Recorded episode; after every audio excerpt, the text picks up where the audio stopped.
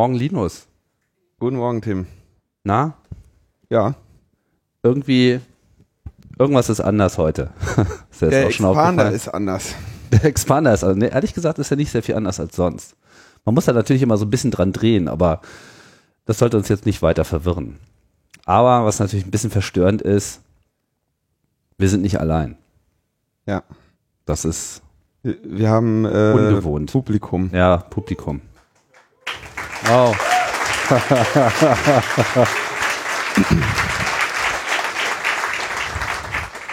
Man merkt's. Aber keine Gäste. Keine Gäste. Vielleicht kommen ja noch spontan. Ja, vielleicht ergibt sich ja noch irgendwie was. So einen Flitzer könnten wir eigentlich mal gebrauchen. Ja. Na, wir sind ja hier auch äh, auf den Datenspuren in äh, Dresden. Das ist ja auch so eine Nerd-Veranstaltung, die ja eigentlich alle so ein bisschen verkappte Dating-Treffen äh, sind eigentlich. Ne? Das ist eigentlich überhaupt ja, so dieses gesamte Nerd-Geflecht in Deutschland eigentlich so ein verkappter Dating-Club. Ja. Findest du nicht auch? Da ist Unmengen an Sex in der Szene. Total. Da ist, boah. Ja, eine Menge Sex ist ja hier auch in diesem Podcast. Da gleich mal äh, eine Brücke zu schlagen.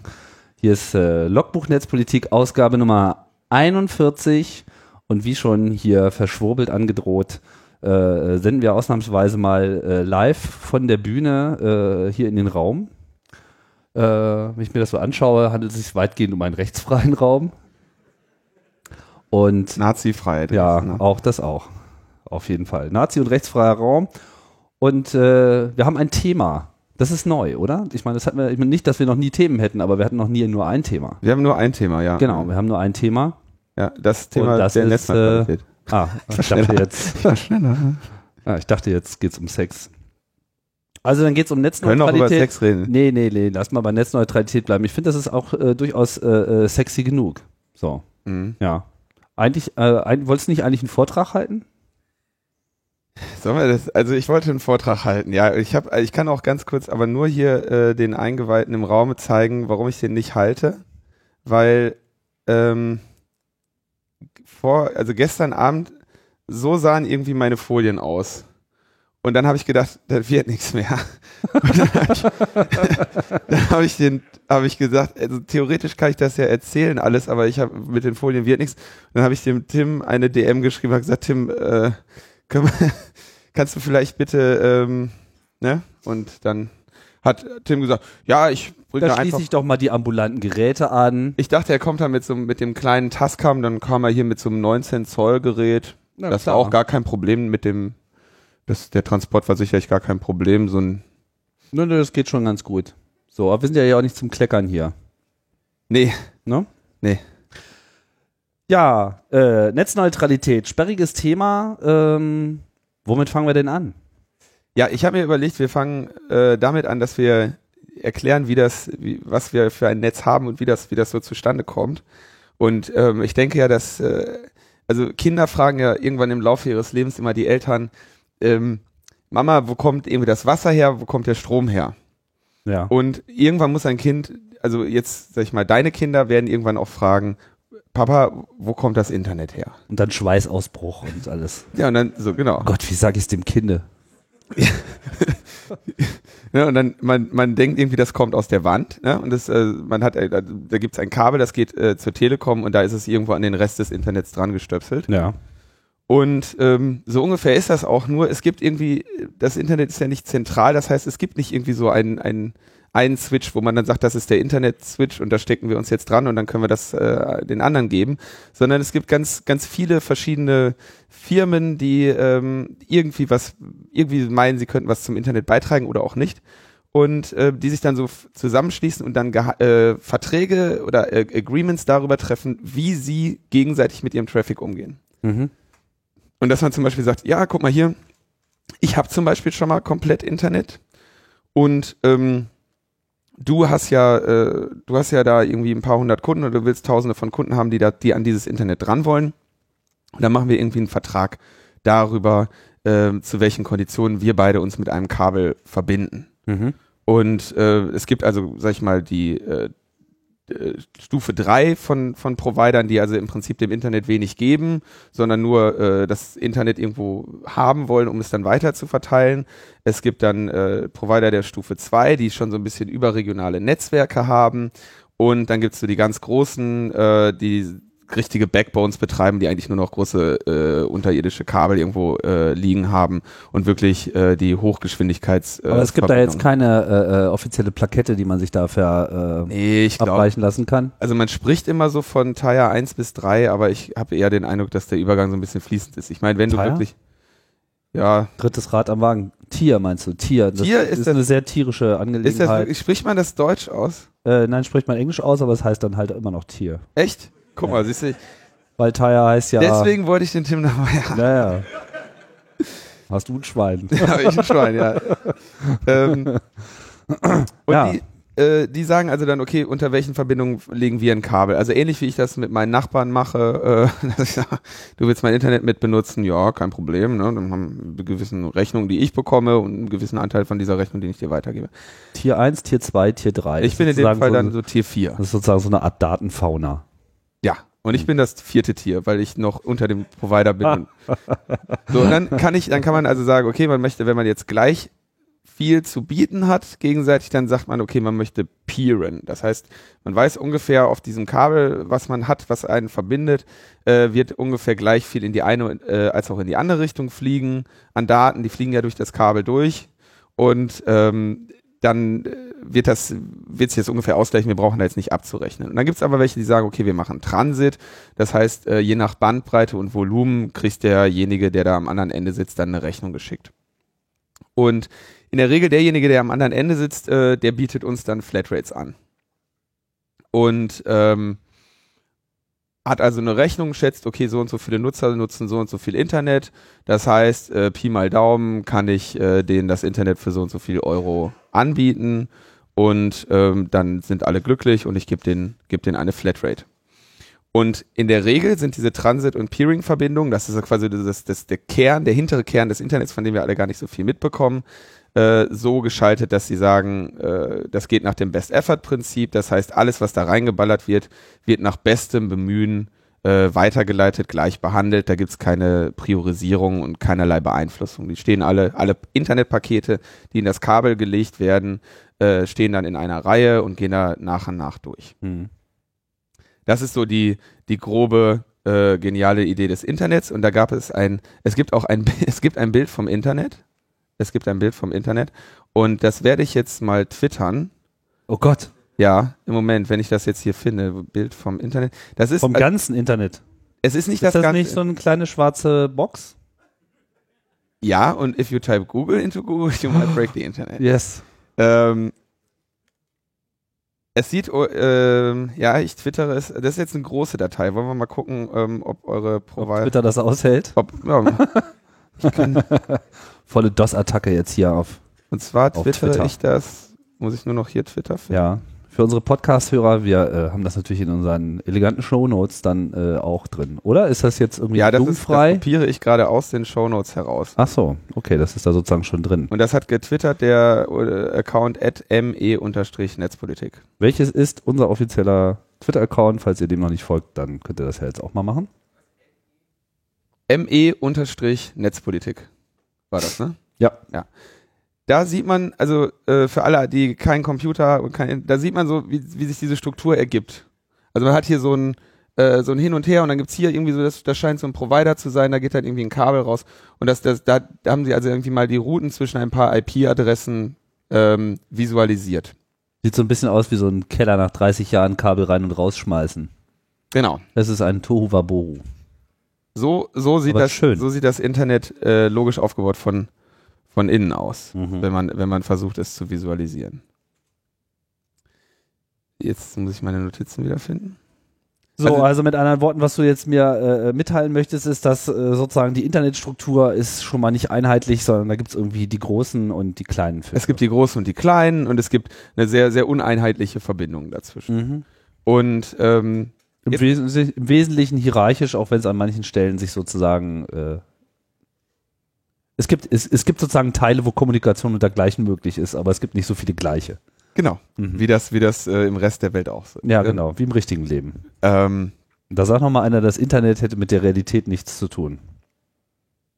da sage ich jetzt gar nichts. Wir gehen zum nächsten Thema. Okay. Ähm, also der Provider kommt hin und sagt uns, er kriegt aber am Ende eine Rechnung für seine Bandbreite. Und wir wollen natürlich immer mehr Bandbreite. Wir wollen äh, YouTube-Videos sehen, wir wollen äh, HD-Videos sehen und so weiter. Und ähm, es gibt vor allem dann auch Anbieter, die da irgendwo im Internet sind. Also zum Beispiel so jemand wie Google oder YouTube, die müssen sich natürlich auch Gedanken machen, wo sie Internet herkriegen. Die gehen ja nicht ähm, zur, äh, zur Telekom und sagen, hallo liebe Telekom, äh, wir hätten da gerne irgendwie zehnmal VDSL und ähm, dann stecken wir da unsere Serverfarm dran, sondern die haben natürlich ganz andere, die betreiben dann ihre eigenen Backbones und legen irgendwo ihre Kabel hin und, und haben aber irgendwie alle möglichen Verträge, ist also nicht nur, nicht nur von den Routen und der Technik her ein wirres Geflecht, sondern auch von den Vereinbarungen, die Firmen untereinander haben. Ähm, und jetzt ist es also so, dass unser Internetanbieter ähm, tendenziell immer mehr Bandbreite kaufen und an uns durchgeben muss und wir aber immer das gleiche bezahlen. Natürlich sinken die Preise dann auch mal wieder und so. Aber es ist so ungefähr die, die Situation, der der sich gegenüber sieht.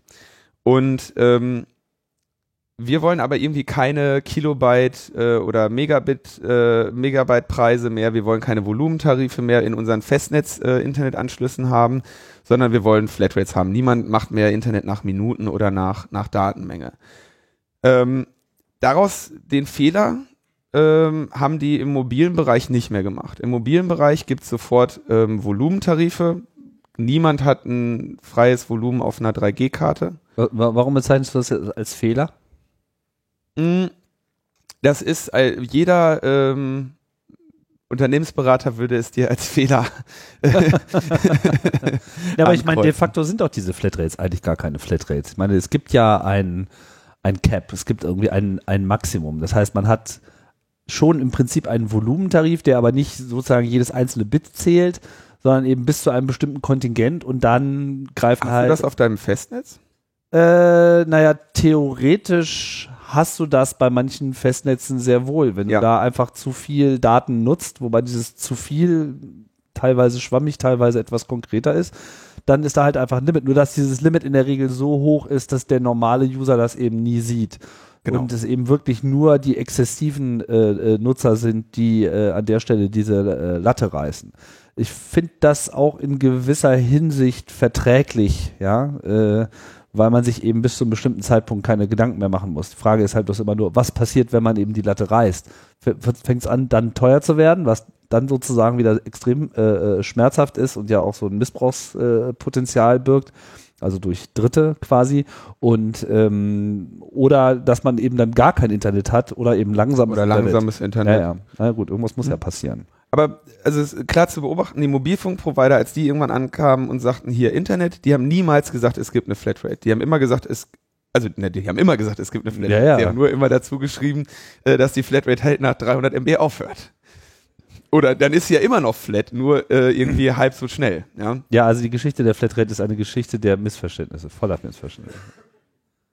Also sagen Sie, äh, man kriegt im Prinzip einen Volumentarif, wo Sie sagen, du, du hast kannst so viel Internet nutzen, wie du willst, nur ähm, ab äh, irgendwie ab so und so viel MB wird das Internet dann irgendwie eben nicht mehr nutzbar. ähm, es Thorsten Kleins, unser Lieblings, einer, einer unserer Lieblingsjournalisten, hat das für heute.de mal ausgerechnet, dass also das neue LTE Highspeed-Internet im Telekom-Netz äh, beworben wird mit Spitzengeschwindigkeiten von bis zu 100 Mbit, die das Ding natürlich nie erreicht, aber äh, 100 Mbit. Und wenn man im Tarif Complete Mobil L ist äh, und 60 Euro im Monat an die Telekom überweist, inklusive einem Gigabyte LTE Highspeed-Datenvolumen, dann kann man, das kann hier jeder im Publikum ausrechnen, dieses Gigabyte, was man da hat, innerhalb von 80 Sekunden runterladen, wenn man 100 Mbit bekommt. Ähm, wenn man den Complete M hat, dann hat man 300 MB inklusive Volumen und braucht 24 Sekunden. Das heißt, es gibt 24 Sekunden Highspeed-Internet und danach 64 äh, Kilobit die Sekunde. Das heißt, das Internet wird irgendwie um Faktor anderthalb tausend langsamer. Aber flat, ne? Ja. Ist, äh, da, da, trifft dann das Begriff Speed auch so. Das ist ein bisschen wie bei den Drogen. Das geht dann auch sehr schnell. Alles schnell bergab, ne? Geht dann schnell bergab. Schmale Planke. Ja, ja. Naja, und, ähm, jetzt ist die Frage, okay, du sagtest gerade schon, das kann man eigentlich nachvollziehen, weil ähm, ich kann das nu Volumen ja nutzen, solange, wie ich will und wofür ich will. Und ähm, solange mein Anbieter mir eine kompatible äh, Möglichkeit bietet, meinem Bedarf an an Volumen gerecht zu werden, kann ich ja eigentlich zufrieden sein. Das heißt, ich, gut, wenn du, du stößt jedes Mal im, deine 5 Gigabyte, ne? Du meinst mobil? Ja, Mobil, die, ja. Äh, ich würde sagen, so in drei bis vier Monaten von den zwölf pro Jahr reichen fünf Gigabyte nicht. Das sind halt immer die, wo man viel unterwegs ist. Ja. Dann ist vorbei. Und ähm, ich zum Beispiel äh, bewege mich in Bereichen, in denen es WLAN gibt und komme, glaube ich, regelmäßig nicht über 200 MB. Really? Ich habe aber auch ein iPhone 3G. Ah. Also ich glaube, das kann auch gar nicht viel mehr als. Mensch, Junge, du kommst ja nicht raus. Mensch. Du siehst ja die Sonne nicht. okay. ähm, aber das, also man kann, kann sich dann darüber Schrott lachen und sagen, hahaha, äh, eure Werbeversprechen sind äh, lächerlich und wir haben sie enttarnt. Aber sie sind wenigstens, ähm, sofern nichts, nichts wirklich, ähm, das, das Netz ist ja immer noch neutral, weil äh, sowohl zu, zu 100 Mbit Geschwindigkeit als auch zu, ähm, zu einer äh, sehr viel geringeren 64 Kilobit Geschwindigkeit kommen die Pakete da in einer Reihe an und keins wird bevorteiligt oder benachteiligt. Ähm, insofern ist das ein, ein fairer Deal, ähm, den sie uns da anbieten. Ähm, der sich eben auch, naja, durch die ökonomischen Zwänge, den ja so ein Konzern unterworfen ist, äh, der ja auch seine Subsistenz sichern muss, Ja. äh, äh, ähm, auch rechtfertigen lässt. Die Frage ist, wann ist jetzt so ein Netz nicht mehr neutral?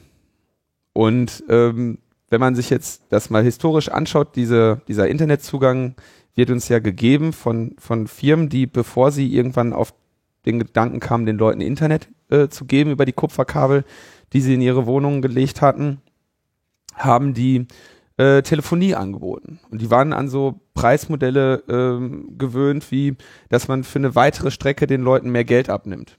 Ja, äh, Ferngespräch Zone 1, 2, 3 oder was und äh, Ausland hier, Ausland da und nach 18 Uhr kostet mehr oder, oder weniger und äh, wenn du, ne, und solche Modelle, ja, die waren also immer daran gewöhnt, dass man irgendwie vielleicht noch einen Sonderdienst, eine 090er Nummer anbietet und diesen 090er Dienst da gibt, kriegt der Anrufende zahlt 3,60 Euro und der Angerufene bekommt 2,40 Euro und die Telekom bekommt 1,20 Euro und solche, solche schönen Modelle oder auch 0800er Nummern. Schöner Service, ja, kannst du umsonst anrufen ähm, und derjenige, der umsonst angerufen wird, muss halt ein paar tausend Euro im Monat an die Telekom zahlen. Solche Modelle waren die, waren die gewöhnt und das haben die jahrzehntelang so gemacht, das fanden die auch ganz toll. Und jetzt haben sie auf einmal äh, da dieses Internet, was die Leute haben, und die machen da nicht nur, können sie damit in, in die ganze Welt interneten, sondern sie fangen dann auf einmal auch noch an, äh, darüber Skype zu machen. Und ähm, im, in dem Fall dann das konkrete Geschäftsmodell des äh, Anbieters anzugreifen, der, und da kommen wir jetzt wieder zu den Mobiltelefonen, da haben sie ja die ganzen Fehler nicht gemacht. Da gab es ja von vornherein die Voice-over-IP-Sperre. Oder vielleicht gab es irgendwie ganz, ganz früher mal keine, aber also, so, so, so, Ist schon sehr verbreitet, ja. so, das heißt, äh, im, im, dem, äh, in dem Vertrag steht drin, hallo, du hast Internet von uns, Internet Flatrate, außer Voice over IP, Skype und äh, sonstige Sachen. Ähm, das darfst du erstmal nicht nutzen. Ähm, und die nächste, die naheliegende Konsequenz ist natürlich, das irgendwie zu sperren oder irgendwie zu unterbinden. Ähm, kommen wir gleich nochmal ein bisschen äh, zu, wie einfach oder wie schwierig das tatsächlich ist. Aber ähm, auf dem Mobiltelefonnetz habe ich also nicht nur, haben sie nicht nur gelernt, okay, wir müssen ihnen irgendwann das Volumen beschränken, sondern sie haben auch gelernt, äh, wir müssen aufpassen, dass die auch weiterhin schön ihre 100 Inklusivminuten bezahlen wollen. Weil sonst möchten die Leute nämlich nur noch Daten-SIM-Karten haben in ihren, äh, in ihren iPhones und nicht mehr, äh, nicht mehr die schönen Telefonpakete. Oder Gott bewahre, die fangen auf einmal an, SMS übers Internet zu schicken und zahlen uns nicht mehr 20 Cent für die, äh, für die paar Bytes. da. ja, ja. Die teuersten Bits der Welt. Ähm, und natürlich, was in der Tat wirklich negativ, wirklich problematisch wäre für, äh, für UMTS und GSM-Netze, wenn die Leute jetzt anfangen würden mit so Peer-to-Peer-Diensten wie BitTorrent oder so. Das wäre also tatsächlich eine Herausforderung für, für diese Netze, weil sie einen etwas anderen Aufbau haben und an etwas andere Problemen ausgesetzt sind als äh, Kabelnetze. Also in die Kabel, da kann ich einfach immer noch mal ein Kabel nebenlegen und dann habe ich die doppelte Bandbreite oder ich habe ein besseres Kabel, dann wird die Bandbreite sogar mehr als verdoppelt, dadurch, dass ich ein Kabel daneben lege. Ähm, ich habe das schon mal in der Sendung gesagt, die Luft ist irgendwann voll, weil es gibt einen begrenzten, äh, begrenzt, begrenzten Raum von Frequenzen, auf denen ich mit äh, Mobiltelefon funken darf. Und ähm, irgendwann gibt's auf dem Band, was ich bezahlt habe, wofür ich Lizenzen gekauft habe, einfach keinen Platz mehr. Kann jeder bei sich zu Hause beobachten, ähm, der in einer Großstadt wohnt. Äh, gegen 20 Uhr ist das Internet sehr langsam. Das liegt wahrscheinlich nicht daran, dass das Internet tatsächlich langsam wird, sondern dass eure WLANs äh, durch die 20.000 anderen WLANs, die auch äh, auf den 13 Kanälen, wovon vier ohne Interferenzen betrieben werden können, funken, sich gegenseitig stören. Ähm, das heißt, da haben sie noch ein bisschen, bisschen andere Probleme und sind eigentlich daran interessiert, dass da wirklich nicht so viel genutzt wird. Ein Drama. Ein Drama. Ähm, aber äh, zurück zu unserem, zu unserem Provider. Ähm, wenn der die Sachen dann, was irgendwann mal bei, an ihm durchgekrochen ist und ins Peering oder in den Transit gegeben wird, das fließt dann da auch durch. Und ähm, das heißt, ich möchte als Provider, muss ich hingehen und irgendwie vor meine Internetdose, wo ich dann, äh, wo, die, wo die Leute alle rein wollen, muss ich dann irgendwie ein bisschen gucken und sagen, das darfst du, das darfst du nicht. Oder ich fange dann an zu, äh, zum Beispiel, was sehr, sehr elegant ist, vielleicht sperre ich es auch nicht ganz. Also ähm, AT&T hatte, glaube ich, diese Verabredung mit Apple oder mit Skype, dass denen gesagt, wo, dass Apple gesagt wurde, passt auf, ihr lasst die Skype-App nur in euren App Store wenn die Skype-App nur dann Telefonie macht, wenn sie das über ein WLAN macht und nicht über, über, das, äh, über das Zellnetzwerk. Und dann wurde die, äh, wurde, wurde die App erstmal so verkauft. Dann kamen die Jailbreaker und haben gesagt, okay, wir schreiben die iPhone-Software so um, dass die Skype-Software denkt, sie wäre im WLAN. Und dann funktioniert es auch über, über das AT&T-Netz. Und dann hat AT&T gesagt, okay, äh, äh, dann machen wir jetzt mal irgendwie hier so eine, äh, eine Sperre für Skype. Und dann haben sie gemerkt, oh, Skype-Sperren ist schwierig. Weil äh, Skype, da kann man nicht, braucht man, kann man nicht einfach eine IP oder so sperren, weil es sind Direktverbindungen, also mussten sie irgendwie anfangen, den Traffic zu analysieren und zu gucken, was, was sieht da nach Skype aus und wie können wir das irgendwie verhindern. Und dann sind sie auch auf die Idee gekommen, pass auf, wir verhindern das gar nicht, sondern wir bremsen das einfach so aus, dass die Leute sich nicht mehr vernünftig hören und das ruckelt. Und dann bieten wir den Leuten an, hat die Telekom also jetzt auch. Wer, wer hat das gemacht? Das ist jetzt eine bösartige Unterstellung. Ach so, das ist eine bösartige Unterstellung. Also ich meine, du kannst dir angucken, wie viel Daten Skype braucht. Das äh, ist nicht annähernd irgendwie äh, gefährdet, äh, irgendeine Latte zu reißen bei, bei, bei einer UMTS-Verbindung. Hm. Kannst du eine Skype-Konferenz drüber führen, wenn du möchtest. Ja. Wenn du das durch einen VPN tunnelst, dann funktioniert das sogar. Ja. Wenn das nicht durch einen VPN tunnelst, dann funktioniert es leider nicht. Ah. Aber da kommt die Telekom ja und sagt, ja, guck mal, lieber Tim, wenn du, also du bist ja kein Telekom, aber hier jemand anders. Kommt die Telekom und sagt, ach, hör mal, ach so, du wolltest Skype benutzen, ja, gar kein Problem. Ähm, zahlst einfach einen Zehner mehr. okay. Ja. Kannst du Skype benutzen, sonst eben nicht. Ähm, ist ein Zusatzdienst übrigens, den wir dir jetzt äh, exklusiv anbieten können. Und ähm, ist das derzeit eigentlich immer noch so? Ja, ne? Ja. Also steht in, steht in jedem Vertrag so ja, noch drin. Hab mir jetzt die Tarife. Ich versuche jetzt, muss ich ehrlich sagen, ich äh, bin es auch leid, das auszuprobieren. Vielleicht äh, machen sie es inzwischen gar nicht mehr, weil, weil sie wissen, dass es keiner mehr versucht. Ich guck mal. Ich meine, das Schwierigste an diesen Tarifen ist ja, sie überhaupt erstmal zu begreifen, weil, wenn man sich das so durchliest, also, keine Ahnung. Das ist so ein bisschen wie äh, ein Abend am Kaminfeuer mit einem Juristen.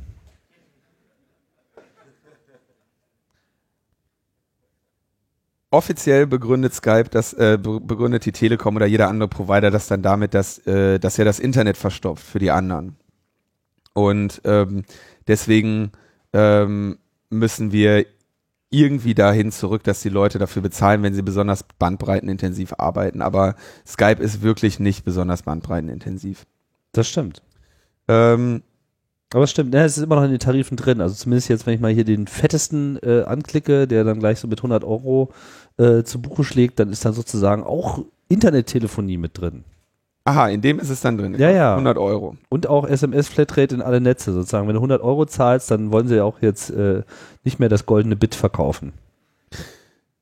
Spannend übrigens, wo du gerade sagst, SMS. Es gibt ja diesen äh, Dienst WhatsApp, der sich sehr äh, hoher Beliebtheit erfreut. Ähm, das war ja ganz spannend. Da hatten die irgendwie nicht mit gerechnet, dass äh, ihnen, dass irgendwie so ein iPhone-App dahergeht, ähm, die äh, ihnen auf einmal die, die SMS kaputt macht. Oder die SMS nicht so wirklich, aber die MMS.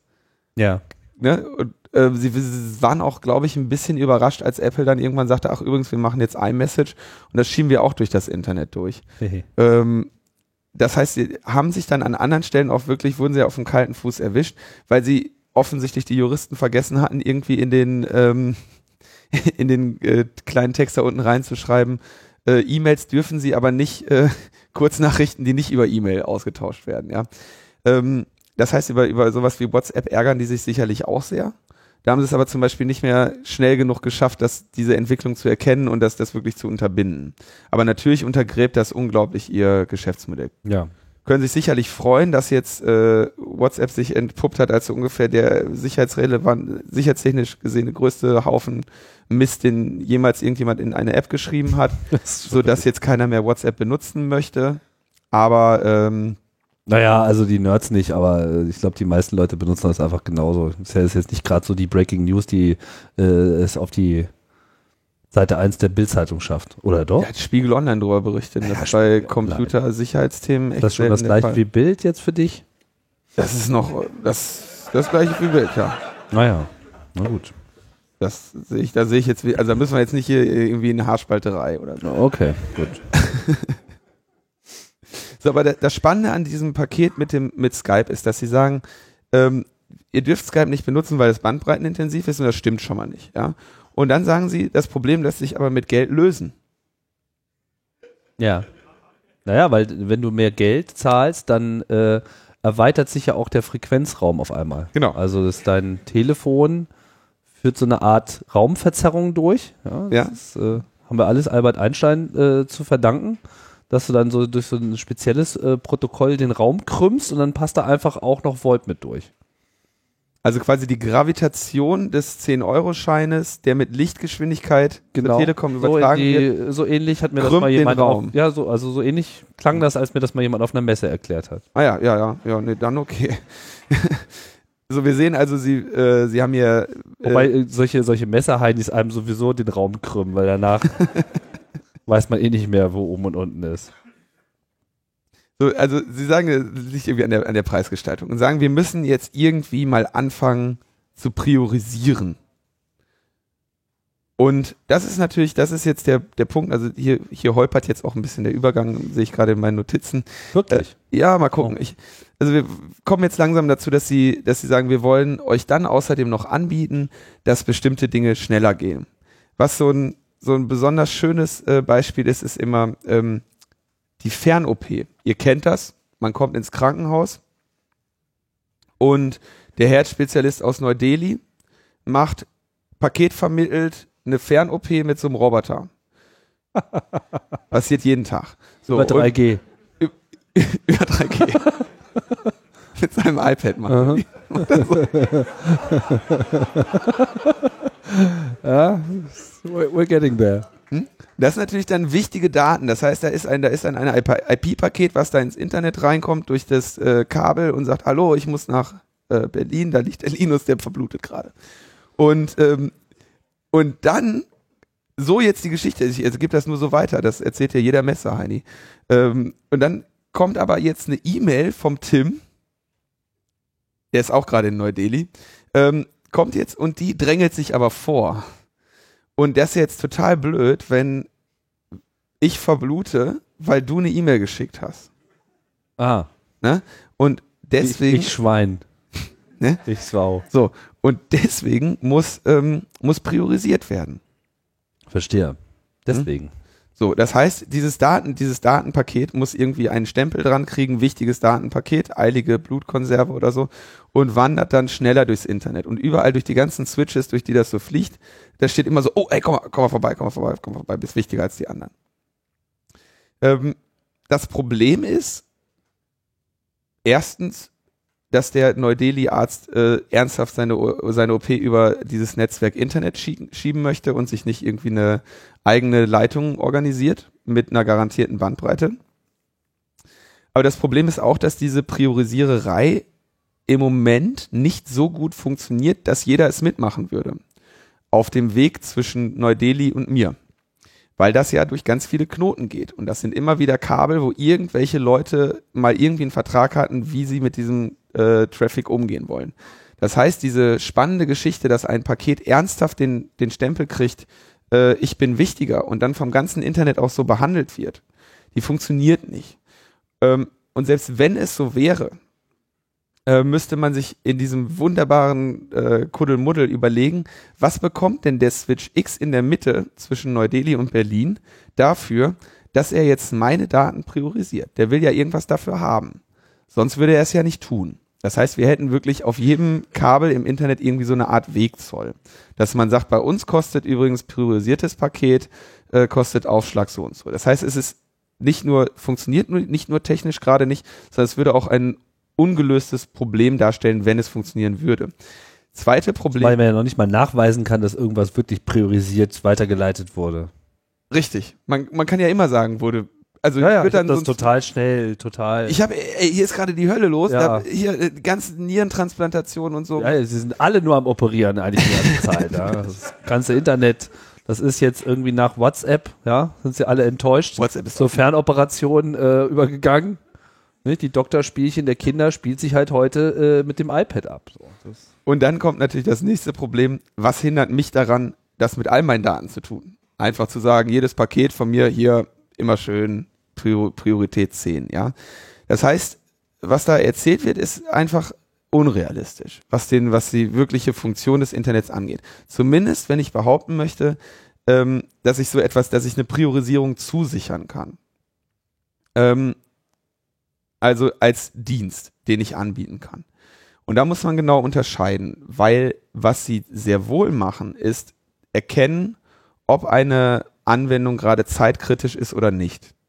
Ähm, und das wird an, an vielen verschiedenen Punkten gemacht, dass man also schaut, okay, ein äh, bestimmter Traffic sollte hier bevorzugt werden. Das macht zum Beispiel jede Fritzbox.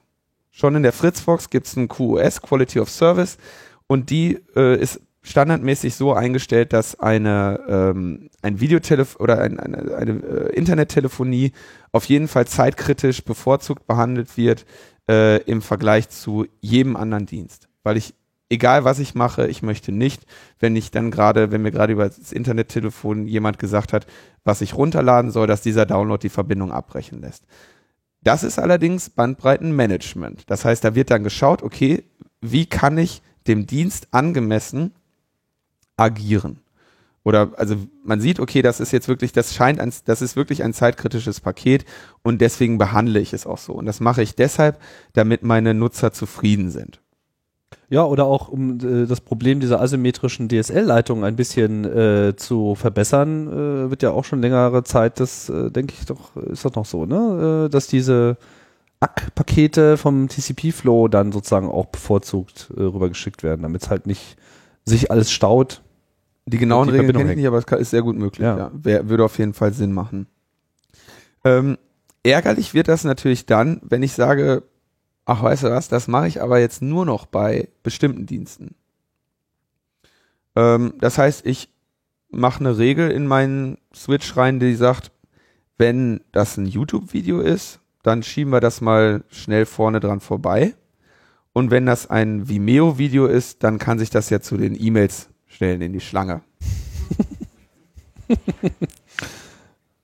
Und da bietet sich natürlich, da bieten sich wunderbare äh, Möglichkeiten, Geld zu verdienen, weil der Provider kann an der Stelle sagen, ähm, also ich komme jetzt ins, ich komme so zum Internet und sage, hallo liebes Internet, ähm, ich habe hier einen Dienst. Und dann könnte natürlich mein Provider kommen und sagen, oder könnte ein Provider kommen, die Telekom sagt dann, schönen Dienst haben Sie da. Wäre doch schade, wenn der ruckelt.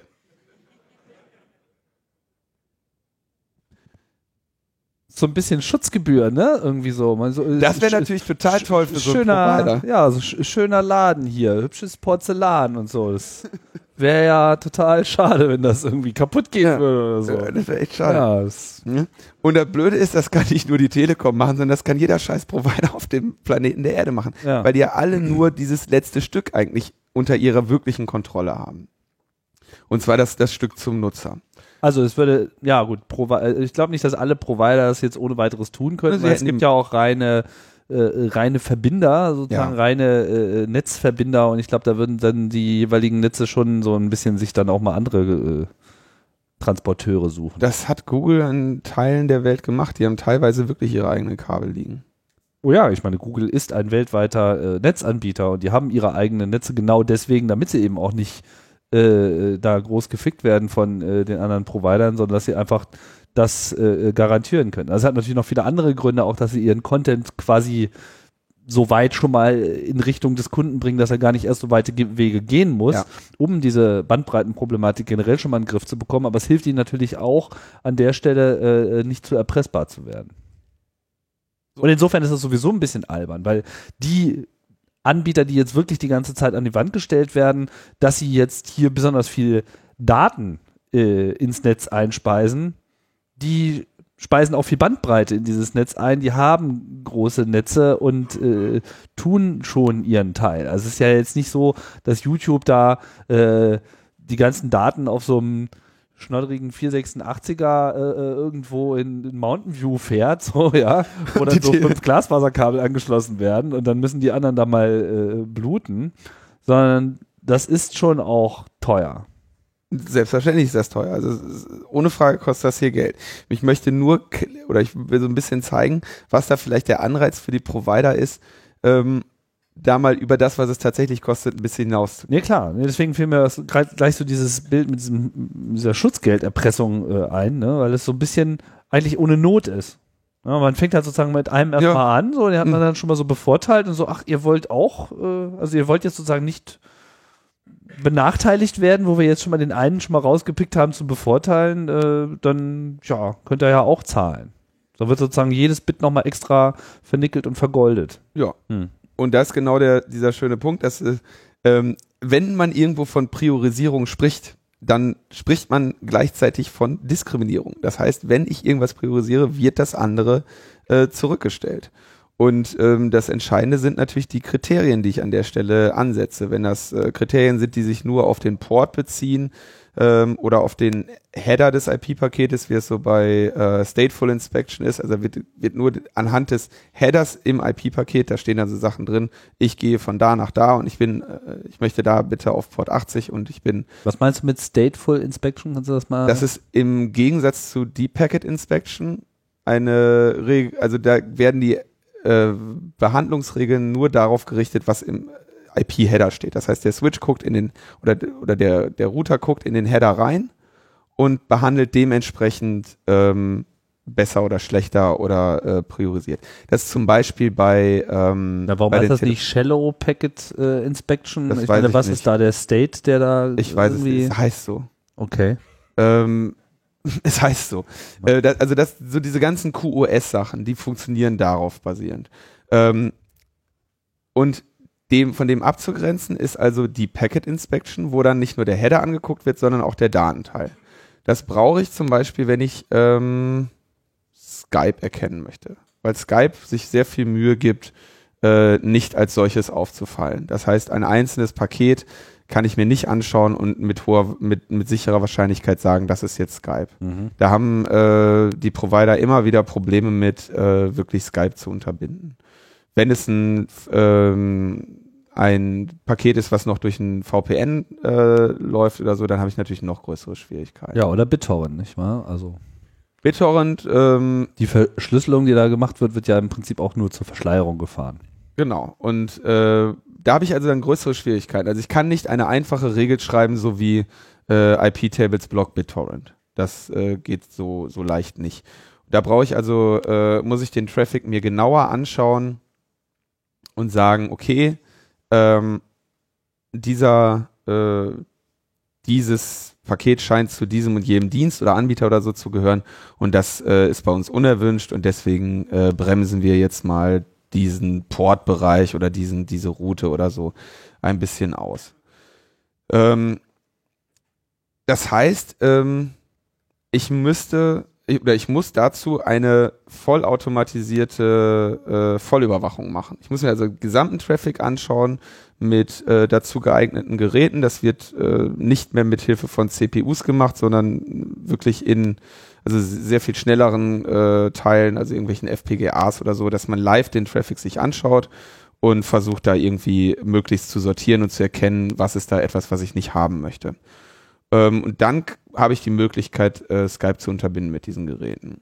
Ähm, das, die Packet Inspection wird auch noch für andere Sachen benutzt, die jetzt aber nicht unbedingt zum Thema gehören, aber sowas wie ähm, Lawful Interception, also die Polizei fragt beim Provider an, gib uns doch mal den Traffic von Tim, der äh, kommt uns irgendwie nicht ganz geheuer vor, wir müssen mal gucken, was der im Internet so macht, der ist da irgendwie immer. Und ähm, dann kann man das also auch mit DPI, äh, mit solchen schnellen Geräten also machen. Ähm, ist, also ist schlecht, ähm, man sollte aber diesen, diesen Überwachungsbegriff jetzt nicht allzu dramatisch nehmen, weil die Datenmengen, die da durchlaufen, wirklich äh, enormstens sind. Enormstenst sind. Äh, das heißt, diese Dinger speichern jetzt nicht so wirklich. Aber es, äh, es wird wirklich, dass jedes einzelne Datenpaket äh, heuristisch angeschaut und entsprechend dann der, der Traffic anders behandelt. Und damit kann ich eben so schöne Sachen machen wie einmal den Internet, irgendwelchen Random-Anbietern im Internet, als auch meinen Nutzern äh, gegenüber die Hand aufzuhalten. Und im Moment ist es so, dass die deutschen Provider, insbesondere die äh, Deutsche Telekom, aber auch alle anderen, in dieser Richtung ähm, sehr stark sich bemühen, ähm, da äh, nicht äh, eine gesetzliche Regelung zu bekommen, die ihnen das verbietet, sondern sie wollen sich diese Modelle offen halten. Ähm, und you, reden. You bastards. Ja. So, wenn man sich das also jetzt, man muss da ehrlich zu sagen, das ist ähm, dann, also wenn man das macht, dann macht man damit wirklich den, den Kern dessen kaputt, was das Internet ist. Nämlich ein äh, Netz nach dem Best-Effort-Prinzip, wo, jede, wo jeder irgendwie ähm, seine Daten reinwerfen kann und sie kommen am anderen Ende raus. Ähm, es ist äh, wie würde man das sagen? Also es ist, es wird, es ist technisch in der Form nicht notwendig oder in keiner Form notwendig. Und ähm, ist also deswegen ganz, ganz bäh. Aber ähm, der Provider hat also jeden finanziellen Anreiz, ähm, das genauso zu tun. Und deswegen tun sie das auch. Also wir haben ja diese Skype-Sperre schon behandelt. Ähm, Kabel Deutschland äh, hatten wir gerade erwähnt, die drosseln also bei File-Sharing wenn der Nutzer zu viel File-Sharing betreibt, also zu viele, zu viel über das BitTorrent-Protokoll mit anderen spricht, dann ähm, werden diese Nutzer ausgebremst. Und ähm, wir haben bis jetzt ja irgendwie die Geschichte der Netzneutralität war immer eine Geschichte dessen, dass uns etwas weggenommen wurde. Also es wurde, man hat uns Skype weggenommen oder man hat uns BitTorrent weggenommen oder man hat uns da irgendwie beschränkt. Ähm, so dass es immer ein bisschen, also relativ okay war, dagegen zu mobilisieren. Also es waren Leute, die sagten, okay, da haben wir keinen Bock drauf, wir wollen auch Skype, wir haben Internet bezahlt, wir wollen echtes Internet bekommen. Und es war irgendwie in Deutschland wurde dann nach und nach klar, dass man Netzneutralitätsverletzungen auf Dauer nicht wirklich etabliert bekommt als Einschränkungen. Ähm, und deswegen wird jetzt so ein neuer Weg gefahren, den finde ich echt ähm, sehr äh, elegant, dass man sagt, hey, ihr könnt doch mal, ähm, wir, wir verkaufen den Leuten das einfach mal als, ähm, als Zusatzdienstleistung von vornherein. Und ähm, der Hintergrund dessen ist, warum das jetzt so gemacht wird, ist, dass von Seiten der FDP und von Seiten der CDU ähm, die Argumentation zur Frage der Netzneutralität immer war, ähm, ja, Netzneutralität, klar, ist total wichtig. Das Internet muss unbedingt netzneutral bleiben. Aber wie ihr schon sagt, eine Einschränkung der Netzneutralität, liebe äh, Internetkämpfer, wäre ja sowas von krass und unverschämt. Da können wir uns ja total auf den Markt verlassen, weil wenn einen nicht neutralen Internetanschluss, den bucht doch keiner. Insofern ist das doch eine Sache, da müssen wir doch nicht regulieren. Da laufen wir nur Gefahr über zu regulieren. Da können wir uns doch echt auf den Markt verlassen ähm, sowas, sowas kauft ja einfach keiner. Das heißt, äh, da wird der Kapitalismus wie so häufig ähm, zum Wohle aller äh, wirken. Wenn das schon bei den Banken so gut funktioniert. und ähm, jetzt kam also vor ein paar Wochen dann die Telekom und sagte, ey Leute, super Angebot hier für euch. Ähm, bei Telekom übrigens, wenn ihr über die Telekom Spotify bucht, dann kriegt ihr ähm, zusätzlich zu eurem Inklusivvolumen, was ihr habt in eurem Tarif, Unlimited Spotify. Das heißt, der Spotify-Traffic wird nicht auf euer Datenvolumen angerechnet. Hm. Könnte man jetzt sagen, das ist echt spitze, weil ein normaler Spotify-Account kostet auch nur einen Zehner. Und ähm, das heißt, im, wenn ich den jetzt bei, e, wenn ich einen Spotify-Account habe und ich bin bei E+, dann wird das auf mein Datenvolumen angerechnet. Äh, bei Vodafone wird es auf mein Datenvolumen angerechnet und bei der, bei der Telekom eben nicht. Ähm, Problem ist aber, wenn ich einen Simfy-Account habe, dann wird es bei der Telekom auf mein äh, Datenvolumen angerechnet. Das heißt, ich habe jetzt einen sehr starken Anreiz, eher zu Spotify zu gehen als zur Telekom. Und das nur, weil die Telekom ähm, sich entschieden hat, aufgrund verschiedener äh, ökono äh, ökonomischer Erwägungen, ähm, dass 10 Euro im Monat für diesen Dienst äh, für sie in Ordnung, in Ordnung gehen. Wenn Sie das jetzt demnächst noch mit anderen Diensten machen, und wir wurden in den Kommentaren darauf hingewiesen, dass zum Beispiel E Plus so, ein, so eine Lösung hat mit äh, Facebook. Ich kann bei äh, E Plus, äh, wenn ich da keinen nennenswert, also keinen Datentarif habe, dann würden sie mich eigentlich pro Kilobyte äh, abrechnen. Das ist ein Tarif, der ist absolut unattraktiv. Es sei denn, ich gehe auf 0.facebook.com, da kann ich kostenlos hingehen. Das ist also ein Eingriff, der äh, durch nichts gerechtfertigt ist, was, was irgendwo eine äh, Entsprechung in der, in der Struktur des Internets hat. Und deswegen glaube ich, dass äh, wir in Zukunft ähm, uns nur dagegen wehren können, indem wir das äh, wie Chile, die USA und die Niederlande gemacht haben, nämlich indem wir ähm, Gesetze schaffen, die das einfach verbieten. Was hat denn äh, was hat denn Chile gemacht? Da hättest du jetzt echt nicht nach USA oder Niederlande fragen können. naja, ich finde das immer gerade besonders interessant, wenn es irgendwie äh, so Non-Mainstream-Staaten äh, sind, die irgendwie da äh, unterwegs sind. Ich meine, Chile, ne? Redet ich, man ja jetzt ich, nicht jeden Tag drüber. Ich kann halt das, äh, ich kann das halt nicht so gut lesen. Wieso? Chile Chilenisch. Das Chilenisch heißt Spanisch. Weiß, kann ich trotzdem nicht. Nee, nee. lesen kann ich das. Wenn ich dir nicht erklären muss. naja, egal. Also du meinst, in Chile gibt es zumindest ein Netzneutralitätsgesetz. Ähm, vielleicht nochmal, bevor wir äh, da weiter reingehen, was mich immer so ein bisschen verwirrt ist, oder ich glaube, was auch alle ein wenig verwirrt, ist, dass Netzneutralität, ist ja auch mal echt mal wieder so ein Wort, wo ich mir nicht so sicher bin, ob in der politischen Diskussion es eigentlich gelingt, da eine allgemeine Definition für zu finden. Ja, das, das gelingt seit Jahren nicht so wirklich, weil nämlich ähm, tatsächlich sich Provider melden, die sagen, Moment mal, euch ist schon klar, dass wir eine radikale Definition von Netzneutralität, die gerade die gesamte Zeit äh, verletzen, indem wir äh, Quality of Service und Traffic Management machen. Das machen wir die ganze Zeit, sonst würde dieses Internet auch nicht mehr in, nicht in dem Rahmen so gut funktionieren, ja. wie ihr das äh, gewohnt seid. Das heißt, wenn da, wenn man jetzt einfach wirklich sagt, so jedes Paket muss gleich behandelt werden und jeder kommt in den Knast, der einem Paket Unrecht tut, dann ähm, dann kommen selbst die Admins aus dem Keller und sagen, äh, Moment. so war es nicht gemeint. Aber ähm, wenn man also jetzt wirklich sich mal, also auf der, wirklich nur auf dieser End, Endmeile zwischen, zwischen dem, dem Endprovider und dem, dem Nutzer darüber nachdenkt, dann ist es eigentlich eine relativ klare ähm, ökonomische oder, oder eigentlich eine soziale Erwägung und nicht eine, äh, eine technische mehr. Weil ähm, also der Einstieg ist, ist, es werden einfach auch Markteinstiegshürden äh, platziert. Es gibt einfach ein Kräfteverhältnis zwischen, also ich meine, wenn, wenn die Telekom hingeht zu YouTube und sagt, hör mal, ihr wollt doch sicherlich nicht, dass das ruckelt, dann sagt YouTube, pff, mach doch. Können wir ja mal gucken, was dann passiert, ja. Naja, ähm, das ist ja, ich meine, die Situation gibt es ja in Deutschland.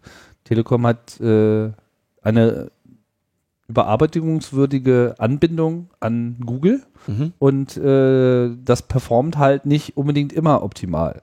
Und das liegt einfach daran, dass sie da die entsprechenden Kapazitäten nicht haben. Wer da jetzt gerade nicht bereit ist, da noch äh, extra Leitungen zu legen oder inwiefern das ein tatsächliches technisches Problem ist, was noch äh, eine Lösung hat, das kann ich nicht äh, sagen. Aber im Prinzip äh, existiert halt genau diese Situation teilweise schon, dass man eben damit es nicht ruckelt, da auch äh, entsprechend nachlegen müsste, weil alle Kunden wollen das, ja.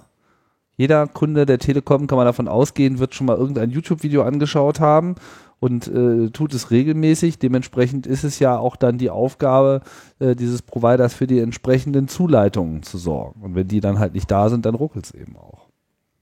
Jetzt die Frage, wer, wer zahlt wen, ne? Ja, YouTube hat jetzt sicherlich keinen besonderen Anreiz dazu investieren, dass, dass ihre Videos nicht bei der Telekom rapp, äh, ruckeln.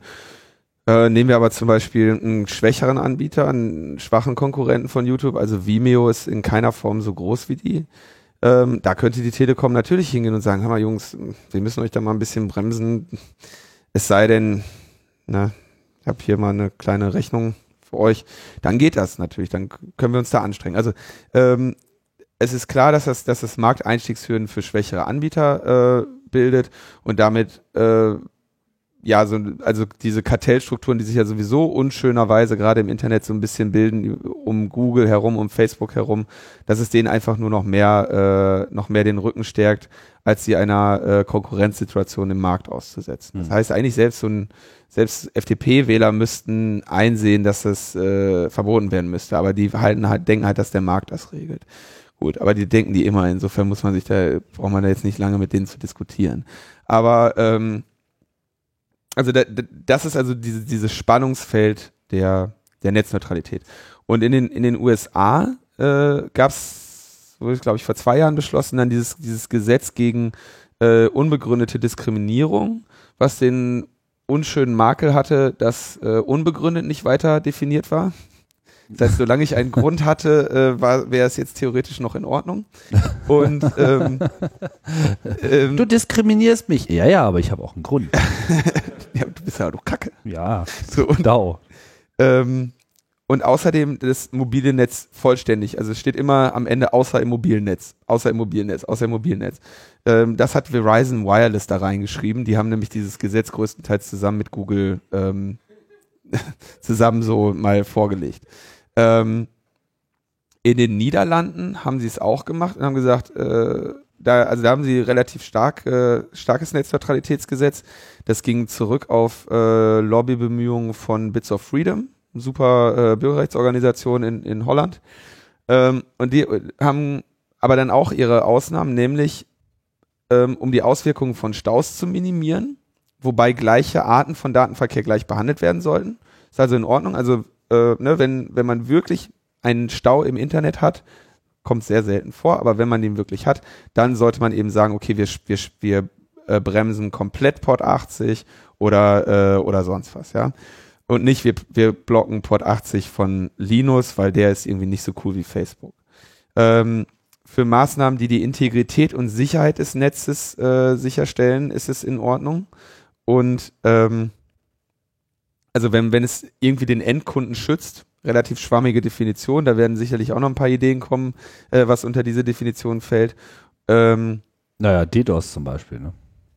Ja, ja, genau, wunderbar, super, ja, DDoS. Äh, also genau, das ist auch zum Beispiel, ist ja wirklich tatsächlich im Interesse des Nutzers. Ähm, und ähm, um die Übertragung unverlangter Kommunikation, äh, in, also Spam, zum Endkunden zu beschränken, sofern der Endkunde vorher seine Einwilligung gegeben hat. Also man macht, äh, man be bekämpft den Spam. Spam ist ja nicht nur ein Problem für die Postfächer und die Festplatten, auf denen die Postfächer sind, sondern auch tatsächlich für die für die Kabel, durch die dieser Spam die ganze Zeit äh, geschoben wird. Ähm, um heute noch eine, also um heute dafür zu sorgen, dass eine Spam-E-Mail noch wirklich im Posteingang landet, muss man eine ganze Menge Traffic machen, eine ganze Menge E-Mails verschicken, bis irgendwo sie mal durch einen Spam-Filter durchpurzeln. Ähm, und zuletzt äh, zur Durchsetzung einer Rechtsvorschrift oder eines Gerichtsbeschlusses. äh, darf die Netzneutralität auch ähm, verhin, äh, eingeschränkt werden. Und das ist auch der Grund, das war übrigens, die ganzen Infos habe ich von André, der uns übrigens darauf hinweist, wie trotz Netzneutralitätsgesetz ähm, in den Niederlanden ähm, per Gerichtsbeschluss Pirate Bay gesperrt werden darf. Internet, also Netzsperren hatte ich jetzt so komplett ausgeklammert, weil wir mit, mit der Netzneutralität ja eigentlich schon so beyond Netzsperren sind. Ja. Und ähm, so schade das ist, dass das in, äh, in den Niederlanden The Pirate Bay gesperrt ist. Und zwar sowohl über IP als auch über äh, DNS. Das heißt, es ist wirklich schwieriger, äh, da noch was zu erreichen. Ähm, braucht man also VPN oder Tor. Das hat nicht jeder. Ähm, muss man eigentlich sagen, dass dieses niederländische Gesetz schon erstmal ein ziemlich guter Wurf ist. Ja. Am liebsten wäre es natürlich, wenn man da so eine radikalere Definition hätte, aber, aber mit so einem Gesetz kann man schon mal leben.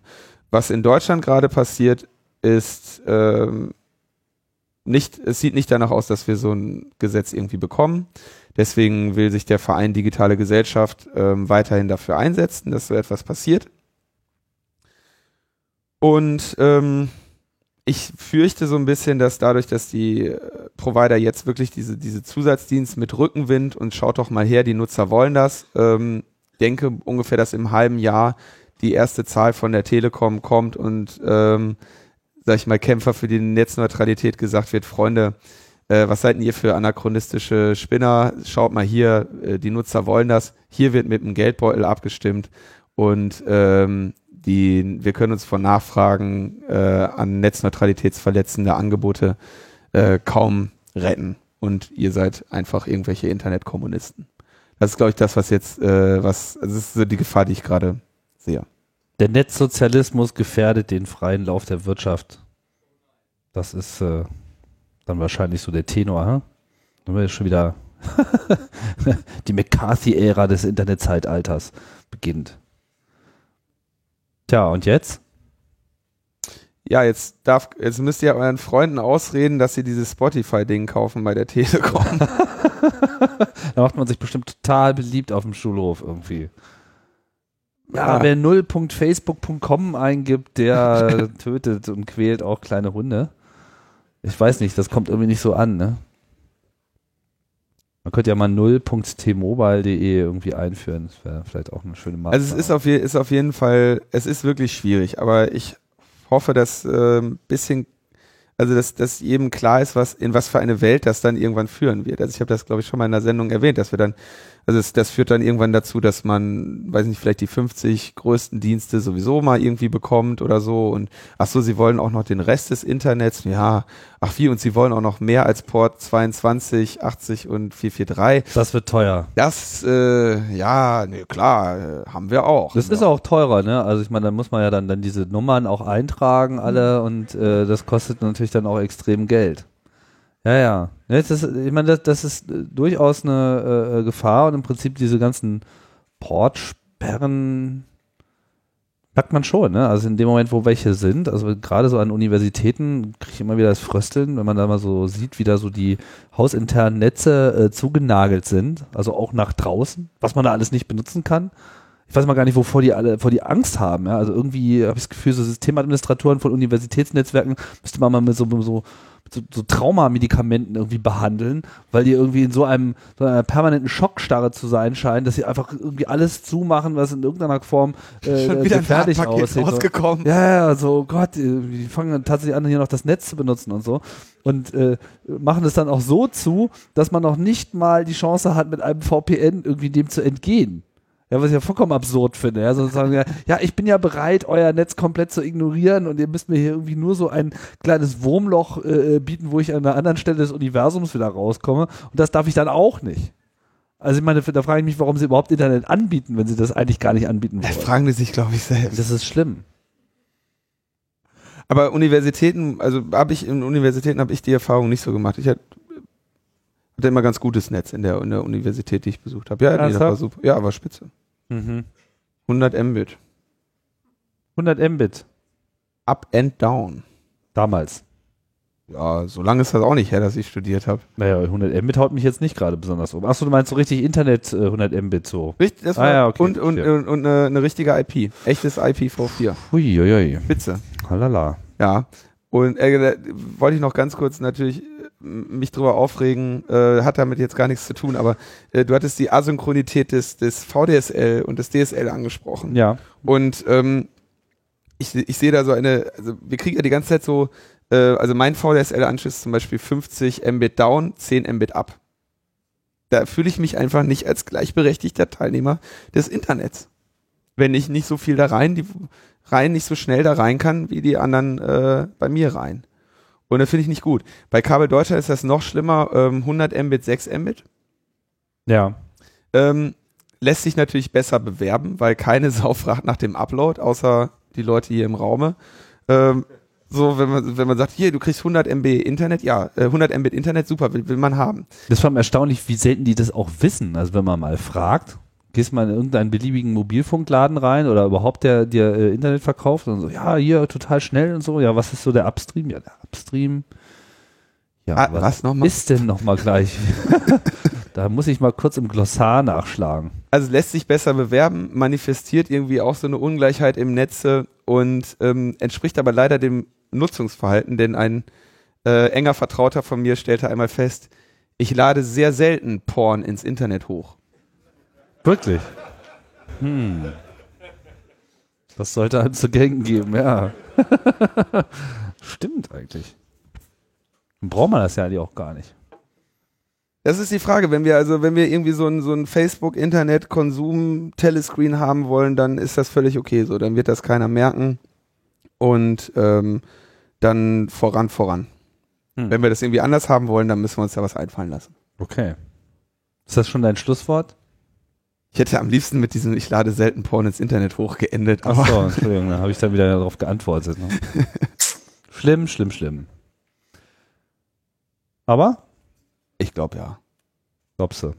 Achso, Respect My Net muss ich ja immer erwähnen. Respect My Net, da kann man, äh, da, äh, Respect My Net kann man petzen über nicht, ähm, nicht neutrale Internetanschlüsse und da gibt's eine Reihe an Tools, so Selbstdiagnose-Tools, bei denen man seinen, ähm, seinen eigenen Internetanschluss auf Neutralität prüfen kann. Ähm, wird gemacht äh, von so ein paar Leuten aus dem Umfeld von äh, La Quadrature du Net, französische Gruppe zum, zur Freiheit des Netzes. Mhm. Schönes Ding. Ja, Linus. Da haben wir es, oder? Ja. Schon ein bisschen, äh, bisschen strange. Aber wir könnten uns ja jetzt auch künftig immer äh, so eine Hundertschaft ins Studio einladen. Irgendwie. Sonntags irgendwie einen Mauerpark setzen, machen wir Open Mic oder so. Ja. Fand ich jetzt aber gar nicht mal so schlimm. Ja, ich habe die ganze Zeit da hinten so in die Ecke geguckt, da sitzt keiner. Ja. Ja, dann würde ich sagen, tüten wir mal die Sendung hier ein bisschen ein. Das war's. Und wir sind ja dann sozusagen auch gleich, oder das Publikum muckt auf. Was möchtest du? Fragen. Fukami hat eine Frage. Wenn Fukami eine Frage hat, kann ich die nicht beantworten. Ach, der will sich jetzt hier doch als Gast. Äh Oh, ne. Ja, aber das Problem ist, dass wir jetzt, äh, kriegen wir das hinein mikrofoniert hier. Also wir haben halt äh, eigentlich gesagt bekommen, wir sollen uns hier um Viertel nach. Äh, Ich würde sagen, wir tüten jetzt hier erstmal die Sendung ein und äh, die Fragesession gibt's die dann Frage als, machen wir als einfach direkt im Anschluss. Die, die gibt's dann sozusagen als, als Bonustrack äh, auf dem Internet. Äh, jetzt machen wir hier erstmal äh, die Sendung vorbei, oder? Okay, Oder, wir machen das, ja, wir machen Schluss und machen eine Fragerunde. Genau, das war's. Dann, tschüss.